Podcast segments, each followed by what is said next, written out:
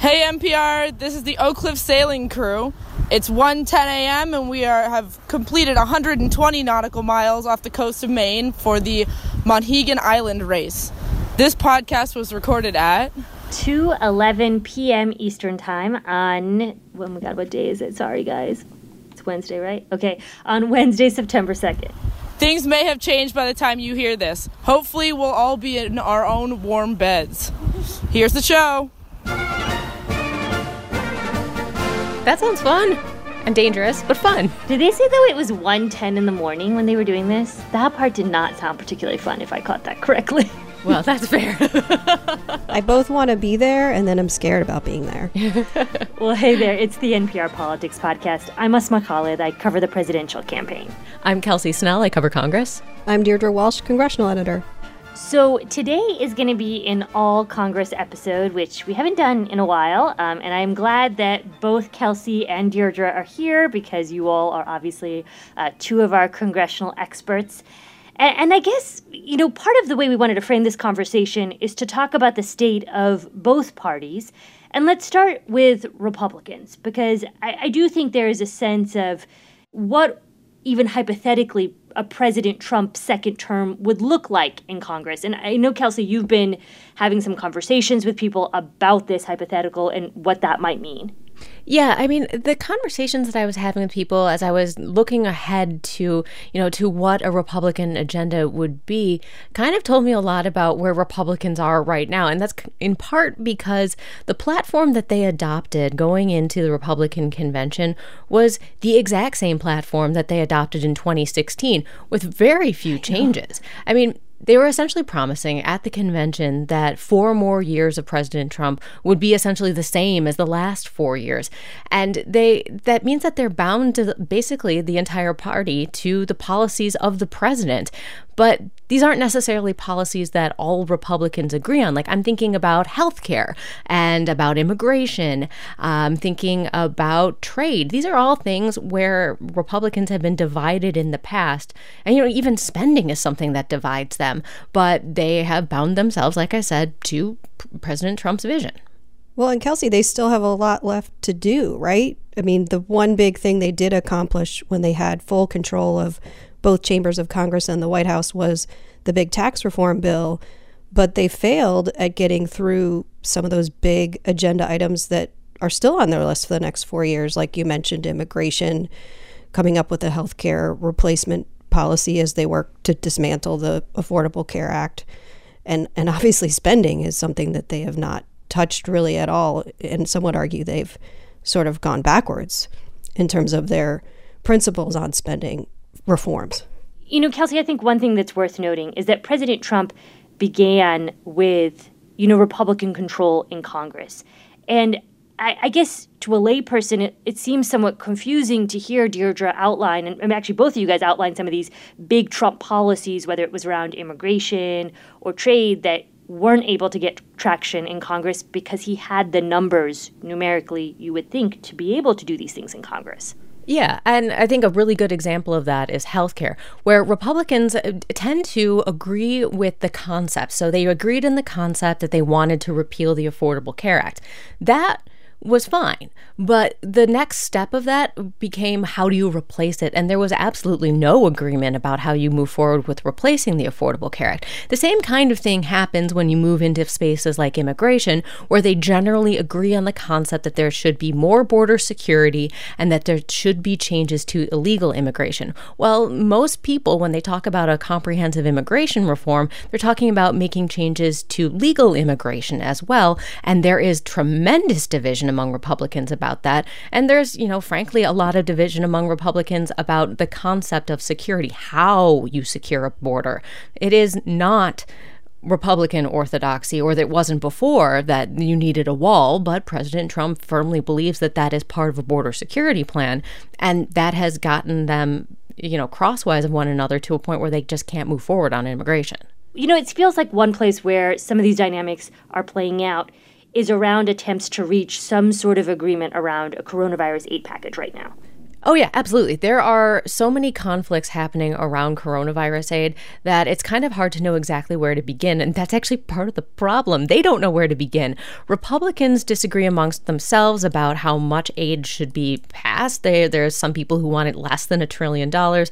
There are some people, particularly senators, um, who are trying to save their Senate seats, say uh, Cory Gardner in Colorado or Susan Collins in Maine, who think that this should be a fairly expansive spending package.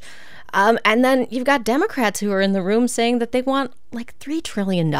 This is a big mess, and it's a big mess that is running very quickly into a deadline to keep the government open at the end of September, which, as Deirdre well knows, we keep running into these deadlines over and over and over.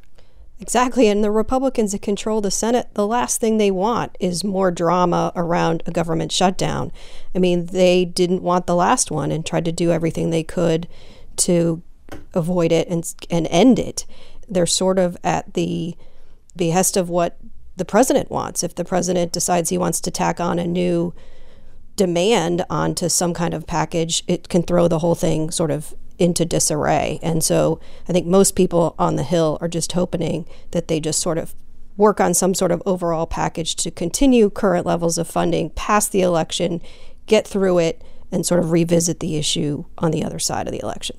All right, let's take a quick break. And when we get back, we'll talk about Senator Ed Markey's primary win over Joe Kennedy in Massachusetts. Support for NPR Politics and the following message come from Green Chef Green Chef is a USDA certified organic meal kit offering plans for every lifestyle, including paleo, plant powered, keto, and balanced living. Green Chef's expert chefs design flavorful recipes that include pre made and pre portioned ingredients so you can get more flavor in less time. Go to greenchef.com slash politics80 and use code politics80 to get $80 off your first month. I'm Guy Raz, and on NPR's How I Built This, how a simple splash of color accidentally launched Sandy Chilewich into a 40 year career as a designer, entrepreneur, and creator of the now famous Chilewich placemat. Subscribe or listen now. And we're back. And last night, Massachusetts Senator Ed Markey won his primary, which in the state of Massachusetts essentially means he won re election. The time to be timid is past. The age of incrementalism is over. Now is our moment to think big, to build big, to be big. He fended off a primary challenge from Joe Kennedy III. Uh, his last name, Kennedy, being very famous in the state of Massachusetts, and he is, in fact, the only member of the Kennedy family who is currently in federal office.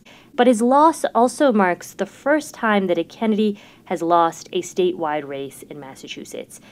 Deirdre, uh, what did you make uh, of that race and the fact that Joe Kennedy was not able to be successful last night?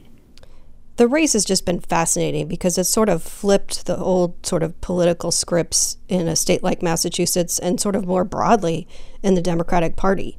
I mean, you had Ed Markey, who was you know, first elected to Congress 1976, sort of wasn't all that well known statewide, getting a challenge from a Kennedy, you know, sort of a political dynasty who sort of initially made the pitch that he was running for sort of a new generation of Democrat to take the seat. The issue is he never really made an argument about why he deserved the job or wanted the job because Kennedy and Markey weren't really ideological opponents. They sort of were both viewed as progressives. Mm-hmm. And I think another thing about this race that's really interesting to me as someone who's watched politics and sort of first learned about politics going to school in Massachusetts is the sort of political makeover that Ed Markey gave himself. He, you know, was somebody who had a lot of ex- experience in Washington. Some people, you know, criticized him for maybe spending too much time in Washington.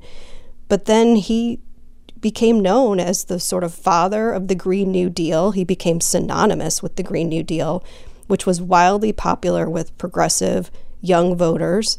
And he sort of became their champion. And he sort of became the hipster in high top Nike Air sneakers, you know, in these viral video ads. All across America, the essential people are demanding a new deal. Well, they call me the deal maker and he sort of without attacking Kennedy personally or his family, which are pretty popular in the state, he had a new twist on the sort of famous line from then President John F. Kennedy. With all due respect, it's time to start asking what your country can do for you. Ouch.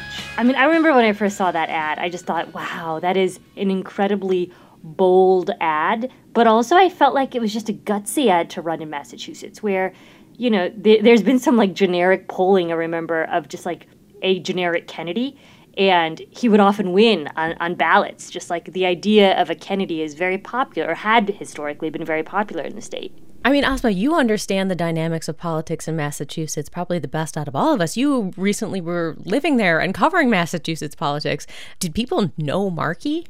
I have to agree with Deirdre here that he was definitely the lesser known member of the delegation, right? I mean, he's lesser known, for example, than Senator Elizabeth Warren, but there's also just other members of the congressional delegation that I think are just known more, seen around town more than Ed Markey. You know, he had been outspoken around net neutrality, uh, but I really do think his attachment to the Green New Deal gave him this sort of new lifeblood and this just new dimension to, to who he was in running this race. And we saw that there was a lot of excitement and energy around his campaign, specifically from younger voters. Uh, younger voters seemed to prefer him over Joe Kennedy, even though Kennedy was trying to make this generational change argument.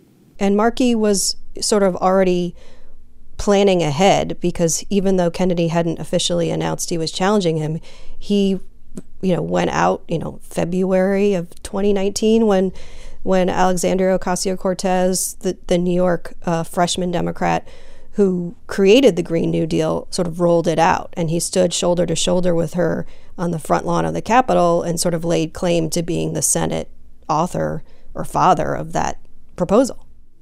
You know, there was another race out in Western Massachusetts that I also thought was fascinating yesterday, and that is Richard Neal, chair of the House Ways and Means Committee. He fended off this progressive challenger, um, which was notable because we have seen moments where progressive challengers have been really successful. And, you know, I think we can talk a lot about maybe why this didn't work in Western Massachusetts. I think the demographics certainly didn't favor kind of a young upstart as much as some places where we've seen these people to be successful. But, you know, Kelsey, did you find that race surprising. It, w- it was a pretty big victory for Neal. You know, I wasn't particularly surprised by this. So I'm I'm the the odd man out in the sense that I have not done time living in Massachusetts, um, but I I definitely put my time in covering the Ways and Means Committee as a tax reporter for very many years. There are a couple of things that I would say made this race easier for him than it would was for say an Eliot Engel in New York, another chairman who lost in a primary uh, from a progressive challenger. One thing is that Richard Neal is representing a district that's roughly 85% white and largely comprised of white collar workers. Uh, he is kind of known as a constituent services guy. He's the one who's going to make sure your kid gets into a service academy and you get a flag flown over the Capitol for your grandparents' birthday. That's the kind of guy that he kind of crafted himself to be. So he fit his district in a way that oh, some of these people who are losing primary challenges just simply do not. Eliot Engel is a 73 year old white guy who's representing a district that's roughly 32% black and 23% Hispanic. A lot of the changes that we have seen through the primary process for Democrats have been, you know, progressive challengers in extremely safe Democratic seats challenging people who maybe didn't fit their district anymore.